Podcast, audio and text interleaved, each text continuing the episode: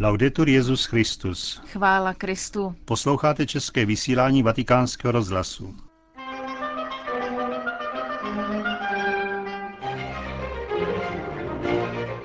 V dnešním vysílání uslyšíte. Benedikt XVI. navštívil Vatikánskou knihovnu a archiv. V Římě skončilo evropské setkání univerzitních učitelů na téma Nový humanismus pro Evropu. Nová arcidiecéze v Nigérii a další zprávy.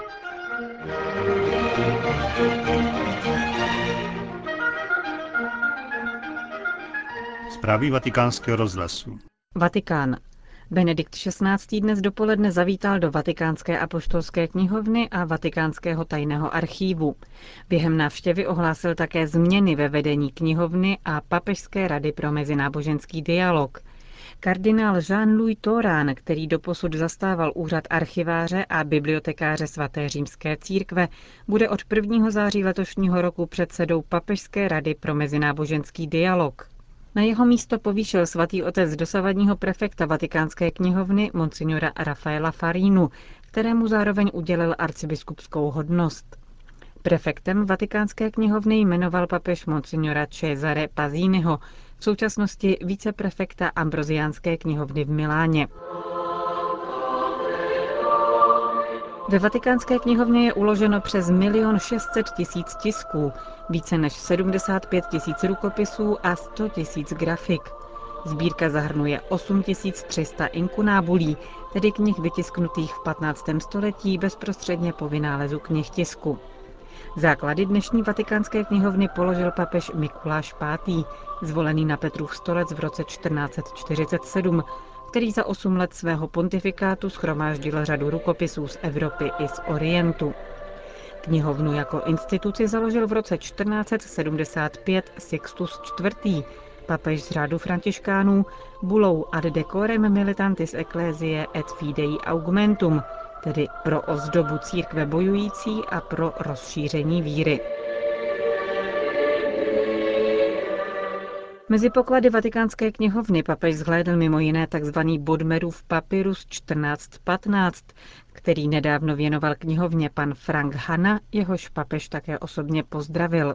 Jde o vzácný egyptský papyrus z doby kolem roku 200, obsahující nejstarší text Evangelia svatého Lukáše a svatého Jana. Dále tzv. Vatikánský kodex, nebo též Kodex B, jeden z nejdůležitějších rukopisů uložených v knihovně, který obsahuje úplný text Bible v řečtině a je datován do čtvrtého století, nebo rukopis Sumy proti pohanům svatého Tomáše Akvinského. Průvodcem svatého otce ve vatikánském archívu byl jeho prefekt páter Sergio Pagano. Mezi dokumenty vystavenými k této příležitosti byl karolínský kodex Liber Diurnus Romanorum Pontificum z 8. století, obsahující formuláře papežské kanceláře. Dále například pojednání o teologických chybách mistra Eckharta, datované v Kolíně nad Rýnem 13. února 1327, vlastnoruční listy Martina Lutera nebo akta procesu proti Galileo Galileimu z let 1616 a 1633. V promluvě pronesené za přítomnosti více než 170 zaměstnanců Vatikánské knihovny a archívu Benedikt XVI. připomněl, že přízvisko knihovny Apoštolská není náhodné, protože od samého počátku byla považována za papežovu knihovnu. Zároveň už Mikuláš V. ustanovoval knihovnu pro užitek a obecný zájem učenců. Jak připomněl svatý otec, Vatikánská knihovna otvírá své brány pro badatele z celého světa bez ohledu na původ, náboženství a kulturu. Také Vatikánský archiv, otevřený pro badatele už Lvem 13. v roce 1881, umožňuje v současné době přístup k jedinečným pramenům převážně církevní historie zhruba 1500 odborníkům ročně. Benedikt XVI. zmínil také loňské otevření archivů nedávné minulosti, totiž dokumentace pontifikátu Pia XI., které osobně schválil právě před rokem. Bádání, studium a publikace mohou vyvolat vedle úzce historického zájmu také jisté polemiky. V tomto ohledu nemohu nepochválit postoj nezištné a nestranné služby, jaký zaujal Vatikánský tajný archiv. totiž, že se drží daleko od sterilních a často slabě podložených a útržkovitých vizí dějin a bez omezení a předsudků poskytuje badatelům vlastní dokumentační materiál, seriózně a kompetentně uspořádaný.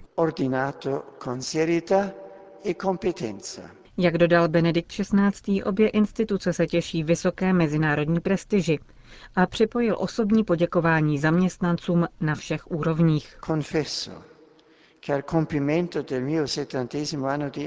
Musím vyznat, že když jsem dovršil 70 let, velmi jsem si přál, aby milovaný Jan Pavel II. svolil k tomu, abych se mohl věnovat studiu a výzkumu zajímavých dokumentů a dalšího materiálu, který je u vás s takovou péčí uložen, pravým veledílům, které nám pomáhají poznávat dějiny lidstva a křesťanství. Pán ovšem ve své prostředitelnosti rozhodl o mých plánech jinak. A tak jsem tady mezi vámi dnes ne jako nadšený badatel prastarých textů, ale jako pastýř povolaný povzbuzovat všechny věřící ke spolupráci na spáse světa, naplňováním Boží vůle tam, kam On nás posílá pracovat. La volontà di Dio là dove Egli ci pone a lavorare řekl Benedikt XVI. v promluvě k zaměstnancům Vatikánské apoštolské knihovny a Vatikánského tajného archivu. Vatikán. Včera skončilo v Římě Evropské setkání univerzitních učitelů na téma Nový humanismus pro Evropu. Na vztah mezi vírou a vědou jsme se zeptali kardinála Petera Erdého, předsedy Rady evropských biskupských konferencí, která byla hlavním pořadatelem setkání. Dnes je již zřejmé, že víra a věda se předpokládají, jedna potřebuje druhou a že člověk jako lidská bytost není jen předmětem zkoumání na poli přírodních věd, ale že pravý humanismus vyžaduje úplnější pohled na člověka a na hodnoty. Hodnoty nejsou předmětem jako mechanický stroj, ale vyjadřují se ve vztazích. Také když hledáme smysl věcí, činnosti nebo jednání, Hodnota a její smysl se podmínují ve vzájemném vztahu. Tento smysl a tato hodnota se odvozují z jejich vztahu k Bohu Stvořiteli, který ve své vůli a lásce dává vesmíru a lidstvu cíl a účel. V tomto kontextu humanismus roste a nabízí úplnější obraz člověka ve světle osoby Ježíše Krista, který ukázal celou pravdu o člověku. Tedy díky osobě Ježíše Krista poznáváme, kým jsme my jaké lidské bytosti. Jednotlivé disciplíny a naše víra se tak doplňují a soulad mezi vědou a vírou může přispívat k humanizaci lidského života a společnosti, zvláště tady v Evropě. Svatý otec ve své promluvě narazil také na boloňský proces. Mohou katolické univerzity nějak přispět k tomuto procesu, který zahrnuje celý kontinent? Předně všechny oblasti světa mají dnes už společný systém uznávání diplomů, což je naprosto nezbytný důsledek globalizace ekonomie a vědy. Na druhou stranu boloňský proces je příležitostí uvažovat nad obsahem naší výuky. Zřetelným závěrem, který vyplývá také z debat a setkání těchto dní, je, že na univerzitě nestačí dbát na formality, na způsob výuky, na strukturu kreditu a tak podobně, ale na obsah. V rámci boloňského procesu by tedy mělo docházet k větší výměně hodnot a vědeckých obsahů také mezi univerzitami. V tomto ohledu také katolické univerzity mají velkou příležitost přinést svůj příspěvek evropskému myšlení jako celku. Říká budapeštský arcibiskup kardinál Peter R.D. právě ukončenému evropskému setkání univerzitních učitelů. Vatikán. Svatý otec povýšil diecezi Niamey, jednu ze dvou diecezí v Nigerii, na arcidiecezi. Prvním arcibiskupem a metropolitol v Niamey byl jmenován monsignor Michel Cartategui dosavadní biskup této diecéze. Jedna z nejchudších zemí světa, Niger, se rozprostírá na téměř 1 milionu 300 tisíci kilometrů čtverečních. 21 tisíc z 12 milionů obyvatel jsou katolíci. Evangelizací tu začala společnost afrických misí v roce 1931. V Niamey byla v roce 1942 zřízena apoštolská prefektura a na diecezi byla povýšena v roce 1961. Pastýřská služba je svěřena redemptoristům a otcům ze společnosti afrických misí. Působí tu také malí bratři Ježíšovi, bratři z křesťanských škol a sedm ženských řeholních institutů. Nigerijské arcidieceze Niamey a dieceze Maradi mají dohromady 21 farností, 11 diecezních kněží, 10 kněží z Fidei Donum, 18 řeholníků a 85 řeholnic, 8 bohoslovců a 144 katechetů. Vatikán. Arcipresbyter Baziliky svatého Petra, arcibiskup Angelo Comastri informuje, že vatikánské groty jsou otevřeny pro poutníky až po deváté hodině. Do té doby v nich probíhají mše svaté. Po předchozí rezervaci je nicméně možné zúčastnit se liturgie nebo pokud jde o kněze, sloužit mši svatou v jedné z kaplí. Skupiny i kněží musí zarezervovat datum a místo několik dní předem v zákristii vatikánské baziliky. Pokud tak neučiní, vzhledem k velkému množství poutníků nebudou moci sejít do vatikánských grot před devátou hodinou. Turecko. V tureckém Tarsu bylo dnes dopoledne zahájeno 11. sympozium o apoštolu Pavlovi. Koná se v bývalém byzantském kostele, v němž je dnes muzeum nejslavnějšího rodáka z Tarsu. Každoročně si tu apoštola připomínají studiem různých pohledů na téma architektura, dějiny, náboženství. Letošní sympozium je inspirováno výročím 1600 let od úmrtí svatého Jana Zlatoústého, známého vykladatele díla svatého Pavla. Za připomenutí stojí zejména jeho šest promluv v Antiochii. Letošní téma Jan Zlatoústý, Pavlův interpret a žák, architektura dějiny náboženství, ocenil v telegramu zaslaném při této příležitosti také Benedikt XVI.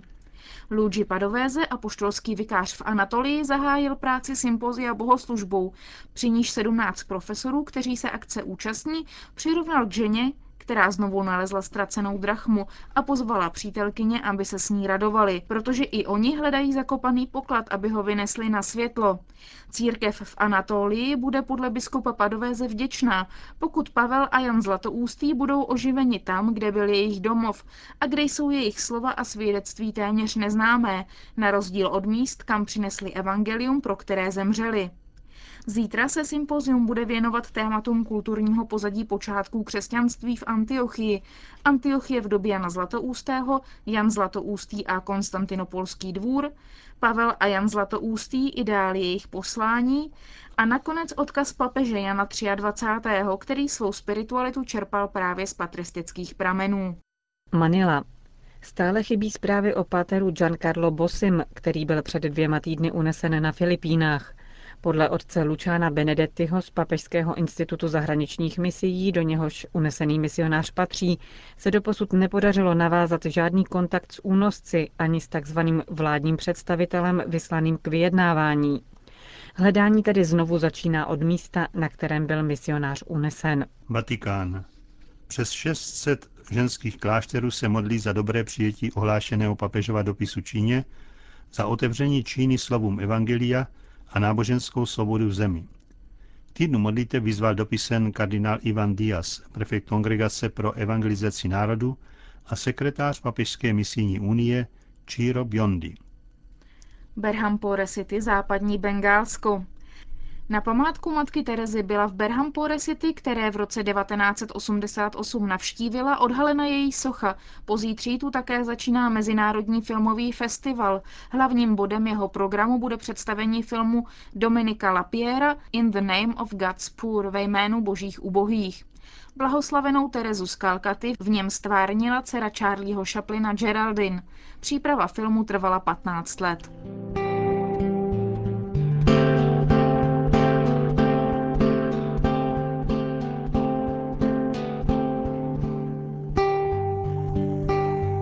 Končíme české vysílání vatikánského rozhlasu. Chvála Kristu. Laudetur Jezus Christus.